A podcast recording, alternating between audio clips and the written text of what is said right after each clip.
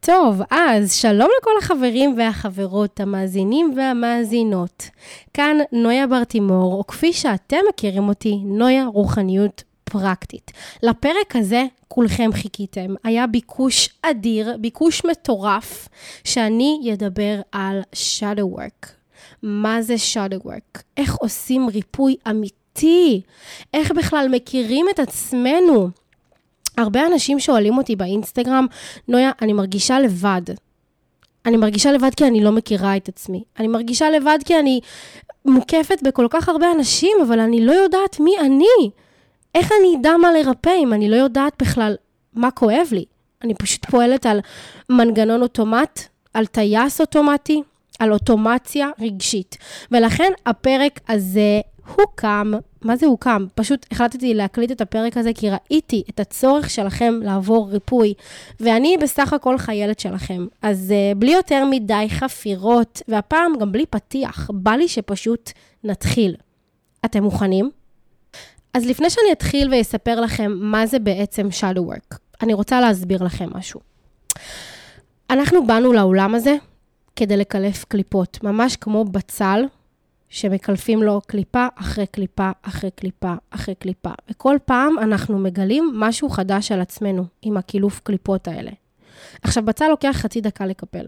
לנו, לקלף, סליחה, לנו לוקח חיים שלמים. זה מסע. בגלל זה תמיד אומרים שהחיים הם ספירלה של התפתחות, כי לא משנה כמה עלית למעלה, אתה עברת כל כך הרבה למטה. אז המסע לא באמת נגמר כשאתה מגיע לאיזשהו קליימקס כזה של וואו, ריפאתי את כל הטראומות שלי, אני יודע מי אני, הגעתי לנחלה. אני לא חושבת שיש כזה דבר. אני חושבת שהחיים הם פשוט מסע שלא משנה באיזה נקודה אתה נמצא וכמה אתה מפותח, תמיד יש לך עוד עבודה לעשות. תמיד יש לך עוד דברים ללמוד על עצמך. אתה תמיד תופתע לגלות משהו חדש מעבר לפינה. אז איך בתכלס אנחנו יכולים להכיר את עצמנו? כי אני חושבת שזה משהו שבדור של היום הוא הכי חסר.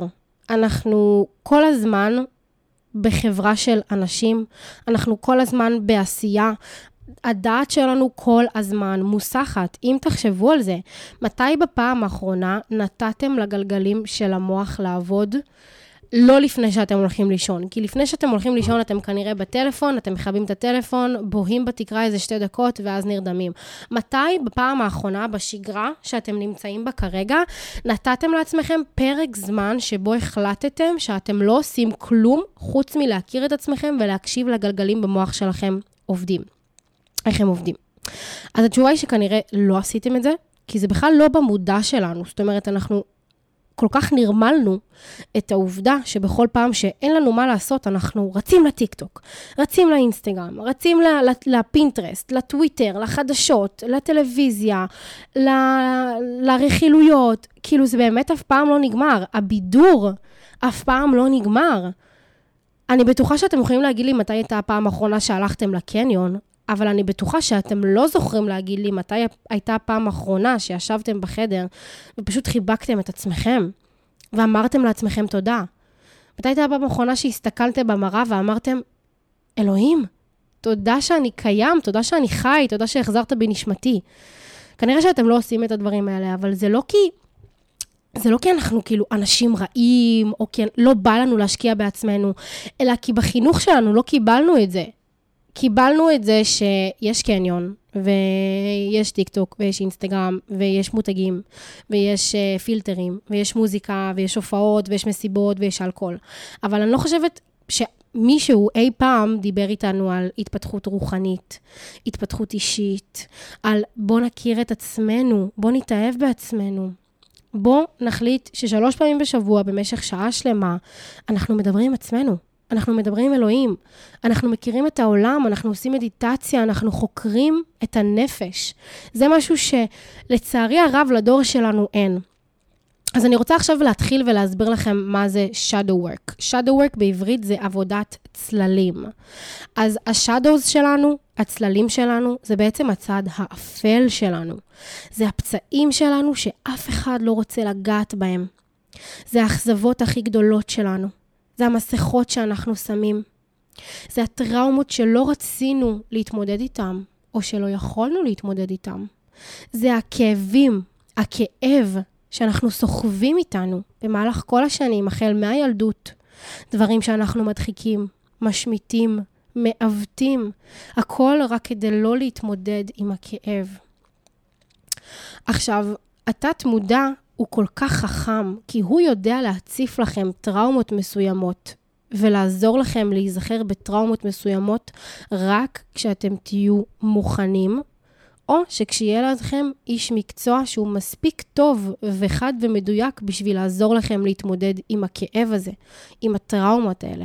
אז אני אתן לכם דוגמה. לצורך הדוגמה, הייתה לי מטופלת מקסימה, באמת מדהימה, שככל שנכנסנו פנימה בתהליך ליווי שלי, וככל שגילינו על עצמה יותר, היא נזכרה ביותר ויותר פרטים מהעבר שלה, שהיא בכלל לא ידעה שהיו קיימים, עד שלא נברנו פנימה וחפרנו מספיק עמוק. כי היא לא הייתה מספיק בשלה להתמודד עם הזיכרונות האלה, אז המנגנון הגנה שלה זה בעצם הייתה הדחקה.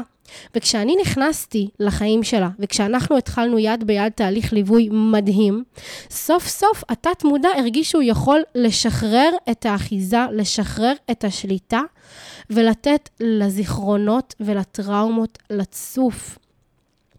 אז זה משהו שקורה. זאת אומרת, כשאנחנו לא מספיק חזקים, אנחנו לא יכולים להתמודד, אז אנחנו פשוט נדחיק את זה עד שנהיה מספיק חזקים. ובעיקרון, ה-shadow work, העבודת צללים, עוזרת לנו להוריד את השכבות הגנה שבמהלך כל השנים שמנו עלינו. זה עוזר לנו להשיל, ממש כמו שנחש משיל את, ה, את אורו, את האור שלו, שהוא בעצם יוצא מהקליפה הקודמת שלו, מהאור הישן שלו, לתוך אור חדש, אז גם אנחנו משילים רגשות מודחקים שבמהלך השנים פחדנו, או שאפילו לא הצלחנו להתמודד איתם. עכשיו, למה זה כל כך חשוב לעשות את ה-shadow work הזה עכשיו? כאילו, מה, אי אפשר לחיות עם uh, טראומות מודחקות? הרי אנחנו גם ככה לא זוכרים את זה, נכון? אז למי אכפת? אנחנו לא יודעים, זה לא במודע, מה שלא יודעים לא כואב. או, הנה הבעיה שלכם. אתם מצד אחד רוצים להגיע אל האור, אבל אתם לא מוכנים לעבור בחושך. אתם רוצים קיצורי דרך. אז תנו לי להסביר לכם משהו. כולנו ירדנו לפה בשביל להשיל את השכבות. כולנו רוצים להגיע אל האור. אני יודעת שזה נשמע, משפט, נשמע כמו משפט מפוצץ, אבל אני גם אפרט את זה. הכוונה בלהגיע אל האור זה להגיע לחופש רגשי, חופש מנטלי, חופש תפיסתי. זאת אומרת, לא להיות כבול לטראומות, לא לתת לטראומות ולפחדים לנהל אותנו. עכשיו, בשביל להגיע למצב שאנחנו המאסטרים של הקיום שלנו, ושאנחנו בוחרים לשלוט ברגשות, והרגשות שלנו לא שולטים בנו, אנחנו חייבים לעבור בחושך. אנחנו חייבים לבכות הכל החוצה, להקיא את כל הטראומות החוצה, לדמם את כל הכפתורי כאב שלנו החוצה, בשביל להגיע למצב של מאסטריות מול עצמנו. עכשיו, האם מתישהו בחיים באמת נגיע לקליימקס הזה, כמו שאמרתי בתחילה של הפרק? אני לא יודעת. אני גם עדיין לא שם. גם אני, עם כל הידע שרכשתי במהלך השנים, עדיין בתהליך של התפתחות. אני עדיין לומדת, אני עדיין חוקרת, אני עדיין מגלה את עצמי. קטונתי. אני בסך הכל כלי להפצת האור, אבל גם אני בן אדם וגם אני לומדת עוד ועוד דברים על עצמי ועל העולם שעוזרים לי יום-יום להתפתח ולהפיץ את האור. אז ככה, אני רוצה לשתף אתכם um, בדרך אחת שממש עזרה לי להתמודד עם ה-shadow work. יש המון דרכים וצורות לבצע עבודת צללים, אבל לי אישית, הדרך הזאת ממש עזרה להגיע לאיפה שאני נמצאת היום. וככה, השיטה הזו נקראת journaling. אני כבר אסביר מה זה, אבל אני כן ממליצה לכם זה שאלות, כן? אבל אני כן ממליצה לכם לקחת את הפרק הזה וממש לעשות פאוז אחרי כל שאלה שאני שואלת, ואפילו לחלק לכם את זה בזה שכל יום תעשו שתי שאלות. אני אתן לכם עכשיו משהו כמו 12 שאלות, משהו כזה. אז אני רוצה שבמשך שבוע שלם, כל יום, תקדישו חצי שעה ביום עם דף ועט, ואפילו תדליקו לכם איזה נר כזה לאווירה ותשימו מוזיקה כיפית ותחברו את הטלפון, ופשוט תהיו נוכחים ברגע. כי ה... השיטה הזו אימא שתעזור לכם להכיר את עצמכם טוב יותר, אבל בשביל להגיע לדבר הזה, אתם חייבים לעשות מאמץ. אמנם המאמץ הוא לא גדול, כי אני בעצם מגישה לכם את השאלות על מגע של כסף, ואתם רק צריכים לקטוף את השאלות ולעשות מזה מטעמים, אבל זה עדיין המאמץ שלכם. אז בואו נתחיל. טוב, אז אני יודעת שיש לזה שם מפוצץ, אבל מה זה journaling? בתכלס, journaling זה מלשון journal, כאילו יומן. ובתכלס זה פשוט אומר שאנחנו כותבים את המחשבות שלנו לתוך מילים, ואת התחושות שלנו לתוך מילים, ואת הרגשות שלנו לתוך מילים במחברת, עם עט. זה הכל. כדי שאנחנו נוכל להבין אותם טוב יותר. כי ברגע שאנחנו רושמים את כל המחשבות ומורידים אותם מה, מהתודעה שלנו, מהמוח שלנו, לתוך הדף, סוף סוף מפשטים את מה שרץ לנו בראש, אז זה פשוט עוזר לנו להתמודד טוב יותר עם סטרס, חרדות, overthinking, אמ, כל הדברים האלה שהם באמת לא נעימים לאף אחד, אבל זה פשוט עוזר לנו לפשט הכל. אז זה ככה ג'ורנלינג. אז אני רוצה שתיקחו את המושג הזה ונ... ותניחו אותו על shadow work, על עבודת הצללים. כי בסופו של דבר, אני הולכת לשאול אתכם כמה שאלות, ואני רוצה שממש תיכנסו לזה. אני רוצה שמבחינתי תקנו יומן, שיהיה כל כולו מוקדש להתפתחות האישית שלכם, לרווחת ההתפתחות הרוחנית שלכם, אוקיי? וההתפכחות, זה לא רק התפתחות, זה גם התפכחות.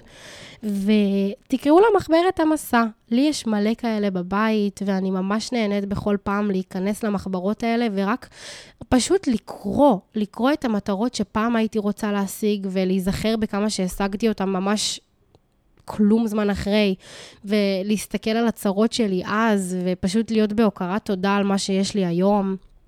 אז זה גם נותן פרופורציה. אז uh, זה המטרה שלכם, זה המשימה שלכם, ללכת לקנות מחברת. יופי, אז אחרי שהבנו מה זה ג'ורנלינג, uh, בואו נתחיל עם ה-shadow work. בואו נתחיל לבצע את העבודת צללים. אז לפני שאני נכנסת איתכם לשאלות העמוקות ולסטייט של רפלקציה פנימית ועבודה אישית, יכול להיות, אני רק מכינה אתכם, יכול להיות שיצופו, שיצופו לכם לא מעט רגשות. רגשות uh, שטיפה יכבידו עליכם, רגשות אולי לא מוכרים, אולי קצת אפילו דפיקות לב, כי אתם תגלו על עצמכם עוד ועוד דברים. אבל חשוב לי להגיד שלמטרה של ה-shadow work היא להתבונן ברגשות שעולים, ולשאול את עצמנו, למה הם עולים? למה דווקא זה הציף את מה שזה הציף?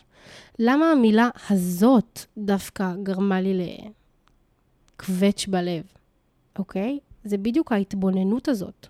אנחנו צריכים, זאת אומרת, לענות מתוך עמדת החווה, אבל אז להתבונן מתוך עמדת המתבונן, וממש להבין למה אני מרגיש כמו שאני מרגיש. ככה בעצם אנחנו עוצרים את האוטומציה של הטייס האוטומטי. עכשיו, השאלות שאני הולכת לשאול הן מאוד כלליות, אבל הן מאוד מדויקות לכל אדם. אז בטח אתן שואלות, איך זה כל כך כללי אבל מדויק? אז הנה, אתן מוכנות? בואו נתחיל ותגלו הכל. שאלה מספר אחת, מאיזה רגש אני בדרך כלל נמנעת? ואיך אני נמנעת ממנו? עכשיו, כמו שאמרתי, זה ממש חשוב שתרשמו את זה, כדי שתוכלו באמת לעשות עבודה עמוקה ובאמת לקבל מענה הולם ואמיתי. אל תענו בראש. אני יודעת שחלקכן רוצות לענות בראש. לא, תכתבו את זה, זה באמת ממש חשוב. עכשיו, לגבי השאלה של מאיזה רגש אני בדרך כלל נמנעת ואיך אני נמנעת, אז אני רוצה לתת לכם דוגמה. יש המון אנשים שמאוד קשה להם להתמודד עם דחייה. מאוד מאוד, הם לא יכולים לשאת את העובדה שדוחים אותם. אז איך הם בעצם מתמודדים עם הדחייה? ואיך הם נמנעים מהדחייה? דרך קפיצה למערכות יחסים אחרות. לצורך הדוגמה, עכשיו יש לך בת זוג שרוצה להיפרד ממך, אבל לך יש כפתור כאב של דחייה, ואתה לא יכול לשאת שדוחים אותך. אז בגלל שאתה מריח את הדחייה, אתה תדחה אותה קודם ותעבור לאישה אחרת. הכל רק כדי לא לחוות את הכאב. או לצורך הדוגמה, לי זה קרה פעם, לפני שהייתי בבקרה על האוטומציות שלי. דיברתי עם איזה מישהו, אני באמת הכי פתוחה איתכן וגלויה, כי זה משהו שהיה ממזמן, אז למה שאני לא אשתף אתכן? דיברתי עם איזה מישהו, וקרה שהוא לא ענה לי. אתם יודעות, קורה לכולנו, אנחנו בנות אדם. אז המנגנון פיצוי שלי לכך שאני לא רציתי לחוות את הדחייה, זה ברגע שאני הבנתי שהוא לא עונה לי כבר כמה שעות, אז אני שלחתי הודעה לגבר אחר שאני יודעת שרוצה אותי. עכשיו, באותו רגע, כשעוד לא הייתי מספיק מפותחת רוחנית, ולא הייתי בבקרה על האוטומציות שלי, לא ידעתי שאני עושה את זה כי אני מפחדת מתחייה. זה לא שישבתי ואמרתי, יואו, הוא לוחץ לי על כפתור כאב של דחייה, אז אני אשלח הודעה לגבר אחר בשביל להרגיש רצויה. לא, זה היה כמו מנגנון אוטומטי, שפשוט כאילו עשיתי את זה בלי סיבה. עכשיו, בדיעבד, אחרי שעשיתי חקירה עמוקה עם עצמי והבנתי שהיה לי מאוד קשה להתמודד עם דחייה, אז הבנתי שזאת הסיבה שקפצתי, במרכאות, מהגבר הזה שלא ענה לי, לגבר אחר שאני יודעת שרק ברגע שאני אשלח לו הודעה, אז הוא ינשק לי את הרגליים ויחזר אחריי.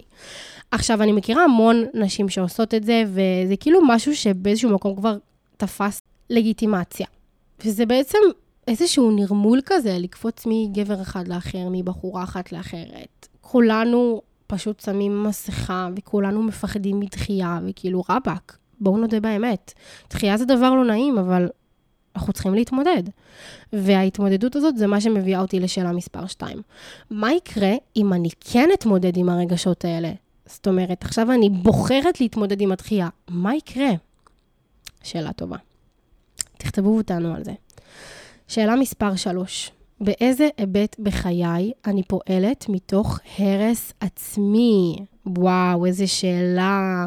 האם אתם הורסים, הורסים מערכות יחסים? האם אתם הורסים חברויות? האם אתם הורסים קשרים בין אישיים? עבודות, לקוחות, וואי, כמה דברים אנחנו הורסים רק מתוך התפיסה שלא מגיע לנו טוב. וואו. יאללה, שאלה מספר 4. איך ההרס עצמי בא לידי ביטוי? זאת אומרת, מה בתכלס אתם עושים שהורס לכם?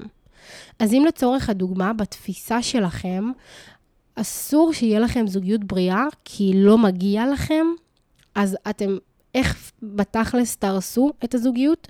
אתם תיעלמו, אתם תשקרו שהוא לא הטעם שלכם רק בשביל לא לחוות את הזוגיות הבריאה. ככה זה בתכלס בא לידי ביטוי. הבנתם? יופי. יאללה, שאלה מספר 5. איזה סיטואציות בחיים הכי הכאיבו לי? ולמה? תקשיבו, אהובות שלי, זאת שאלה כל כך חשובה. אתן לא מבינות כמה. כי ברגע שאתן תוכלו למפות מה הטראומות שלכם, וזה בדיוק מוביל אותי לשאלה הבאה, מה הטריגרים שלכם, אתם תחסכו לעצמכם המון כאב, המון שיוורון לב, המון בכי ודמעות. כי כשאתם תדעו שלצורך הדוגמה, כמו שדיברתי על זה שיש כפתור, כפתור כאב של דחייה, אם אתם תדעו שיש לכם כפתור כאב של דחייה, אתם גם תדעו להתמודד איתו בהתאם, ולא לחוות כל פעם מחדש את הכאב הזה. וברגע שתחלימו ממנו, אז כשמישהו ידחה אתכם, זה לא יזיז לכם. כי הוא כבר לא נוגע אליכם. זה, זה מצחיק אותי איך אני מדברת על נושאים כל כך כבדים, אבל אני מקלילה לכם את זה כדי שלא תקבלו, תחטפו כאפה, כזה, כאילו, אז אמ, כן, בואו נמשיך. אז אחרי שאלה, שאלות 5 ו-6, זה בעצם מה הסיטואציות שהכי הכאיבו לי ולמה, ושאלה מספר 6, זה מה הטריגרים שלי לאותו אירוע. שאלה מספר 7 היא מאוד מעניינת, והיא דווקא מדברת יותר על העתיד. לא על העבר. מהי הצלחה עבורי? נכון, תמיד אומרים, אני הולכת להיות מוצלחת. אוקיי, איך? בואי תפשטי לי את זה. מה זה הצלחה מבחינתך? את מדברת על הצלחה בפן העסקי, את מדברת על הצלחה בפן המשפחתי, בפן הזוגי, בפן הבין-אישי, ברשתות החברתיות. בואו תפרטו לפרטי פרטים, תרדו לרזולוציות, מה זה באמת הצלחה. כי איך אתם יכולים לנוע לעבר מטרה כשאין לכם באמת מטרה מול העיניים?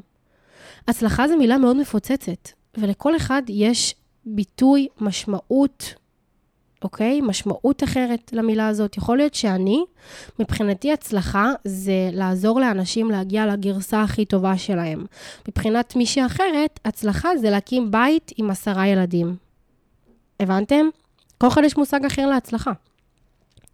והשאלה הבאה, שאלה מספר 8, מה מונע ממני להגיע להצלחה הזו? מה בתכלס אתם יכולים לעשות? כאילו, מה אפשר להזיז מהדרך? איזה מכשולים את אפשר להזיז מהדרך בשביל להתקדם קדימה לעבר ההצלחה? שאלה הבאה, איך אני יכולה להגיע להצלחה הזאת? אז אחרי שהבנתי מהי הצלחה, מה מונע ממני, איזה פעולות אני יכולה לנקוט ביום-יום שלי שיובילו אותי להצלחה הזאת? שלוש שאלות מאוד כיפיות. אני אישית מאוד נהניתי לענות עליהן. שאלה הבאה, כשאני מרגישה מותקפת, איך אני מגיבה? האם אני תוקפת בחזרה? האם אני קופאת? האם אני, ההתמודדות שלי זה דרך uh, בריחה? אני בורחת מהסיטואציה, לא מצליחה להתמודד איתה ונעלמת? זה נקרא בשפה המקצועית fight, flight, faint, freeze. תלמדו את המנגנוני הגנה שלכם. זה מאוד חשוב כדי לדעת על עצמכם. ושאלה הבאה, איך אני יכולה להתמודד טוב יותר עם המנגנון הזה?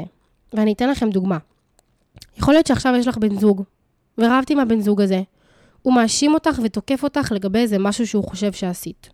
זה לא רלוונטי אם עשית אותו או לא. מה שכן רלוונטי זה הצורה שבה את מגיבה לתקיפה שלו, להאשמות שלו. אז בואי ניקח את, מנגנון שנק... את המנגנון שנקרא um, fight. fight זה בעצם, אני תוקף בחזרה. תקפת אותי, אני אתקוף יותר בשביל להרחיק אותך ממני, כי אני שומר על עצמי. זאת אומרת שהתוצאה, שה... התוצר לוואי של המנגנון שלך, זה שבעצם את פוגעת בו. כי בתפיסה שלך, את אומרת, אני צריכה לגרום לו להפסיק לתקוף אותי על ידי תקיפה כואבת וחזקה יותר. אז את תשרפי את כל הגשרים, את תכאיבי לו, את... you're gonna shoot the messenger, אוקיי? Okay? את תכאיבי לבן זוג שלך רק כי המנגנון הגנה שלך זה fight. אבל מה היה קורה אם היית בוחרת באופציה טובה יותר?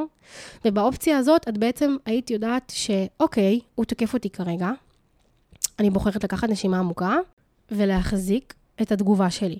כי אני יודעת שהמנגנון הגנה שלי זה, זה fight. אז אני יודעת שאם עכשיו אני אגיב, אני כנראה יהרוס לנו את הקשר, ואני כנראה אפגע בו, וכנראה מה שהוא האשים אותי בו בכלל לא יהיה רלוונטי, כי השיח רק uh, יתלקח.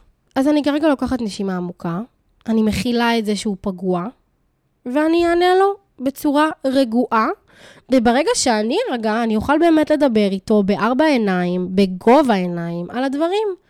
וככה את חוסכת לעצמך המון ריבים. זה הכל. זה כזה פשוט. יאללה, שאלה מספר 12. איזה דפוסי התנהגות יש למשפחה שלי, להורים שלי בפרט, שאני מפחדת לאמץ? ולמה אני מפחדת לאמץ אותם? מה יקרה אם אני אאמץ אותם? תחשבו על זה. שאלה הבאה ואחרונה לפרק הזה. איך החיים שלי ייראו אם הייתי בשלום עם הילדה הפנימית שבתוכי? איך החיים שלי ייראו אם הייתי קשובה לילדה הפנימית שבתוכי? אם הייתי עונה לה על הצרכים שלה? אם כשהייתה מבקשת שיראו אותה, הייתי רואה אותה? אם במקום לכעוס עליה ולשנוא אותה ו- ולהלקות אותה, הייתי אוהבת אותה ומחבקת אותה בדיוק ברגעים הכי קשים. איך החיים שלי היו נראים אז? ואני חושבת שזאת שאלה פשוט מקסימה, שזה אחלה של סיומת ביחס לכל השאלות הלא פשוטות ששאלתי. ובזה אני גם אסיים את הפרק. היה פרק מדהים. ואני בטוחה שהמון תובנות והמון דברים יצוצו לכם בזכות השאלות האלה, בזכות האינטגרציה. ואני רק רוצה להגיד לכם, שאם אתם רוצים לקחת את הריפוי שלכם צעד קדימה, ולא לעשות את הדברים לבד, ולקבל מעטפת של ליווי איתי, אז תשלחו לי הודעה. אתם כבר יודעים את ה username שלי בטיקטוק. אתם כבר יודעים את ה username שלי באינסטגרם. מה מונע מכם לשלוח לי הודעה ולהתחיל תהליך רגשי מטורף שיעזור לכם להתמודד בדיוק עם כל הדברים שצפו בפרק הזה. כי אני חושבת שהרבה אנשים, מאוד קל להם ללכת ולהוציא אלפי שקלים על זרה, על בגדים, על תיקים, על שיין, אבל אף אחד לא מספיק אמיץ בשביל לשים כסף, זה אפילו לא כסף, בשביל להשקיע זמן בעצמו, בריפוי שלו, בהתפתחות האישית שלו. כי ללכת ולקנות בגד זאת אחלה של מסכה. זה בעצם אומר, תראו אותי, תתעניינו בבגדים שאני לובשת. אני לובשת מותגים, אני לובשת חדש, איפה קנית את זה, מה עשית עם זה, איפה עשית שופינג. זה מאוד כיף, כי כל הפוקוס בעצם הולך על הקליפה שלנו, כל הפוקוס הולך על הגוף הפיזי שלנו. הרי ברגע שאני אקנה סתם משהו מאוד יוקרתי, אף אחד לא יבוא אליי וישאל אותי שאלות על הטראומות שלי, נכון? כולם ישאלו אותי על השעון היוקרתי, על הרכב היוקרתי, על הבגד היוקרתי, על התיק היוקרתי. איזה כיף זה שאני לא אצטרך להתמודד עם הבעיות שלי. איזה כיף. אז לא, זה לא כיף. כי מתישהו זה יתנקם בכם. בואו תקדימו את המועד. אני יודעת שרוב מי שמאזין לפודקאסט שלי זה אנשים שהם צעירים. גילאי 18, 20, 25, 30. אז תנצלו את זה שכרגע אתם נמצאים בנקודת זמן שלא תחזור על עצמה. ואני בטוחה שאם תלכו לסבא וסבתא שלכם, שנמצאים בגילאי ה-60, 70, 80, ותשאלו אותם, סבא, סבתא, מה עדיף לי? להשקיע עכשיו כמה אלפים על בגד, או שעדיף לי להשקיע כמה אלפים על תהליך שיעזור לי להבין את עצמי ולהתמודד עם העתיד שלי בצורה הרבה יותר טובה. אתם יודעים מה תהיה התשובה שלהם? בטח שאתם יודעים מה תהיה התשובה שלהם. אז למה אתם מחכים? ובזה אני עכשיו מסיימת את הפרק. תודה שהייתם פה איתי, תודה שהשקעתם מהזמן שלכם. אני כל כך מעריכה את ההשקעה הזאת, ואני כל כך מעריכה אתכם. אני אוהבת אתכם ברמות. ותודה שאתם פה איתי במסע המטורף הזה. אני ממש אשמח שתשלחו לי באינסטגרם, גם שאתם אה, מאזינים לפרק, כדי שאני אוכל לשתף את זה לסטורי, וגם תשלחו לי בפרטי, איך היה לכם? איזה תובנות צפו, עלו, מה גיליתם על עצמכם? אני הכי אוהבת לשמוע את זה בעולם, באמת. אז uh, אני שולחת לכם חיבוק ענק, נשיקות שלכם, נויה רוחניות פרקטית.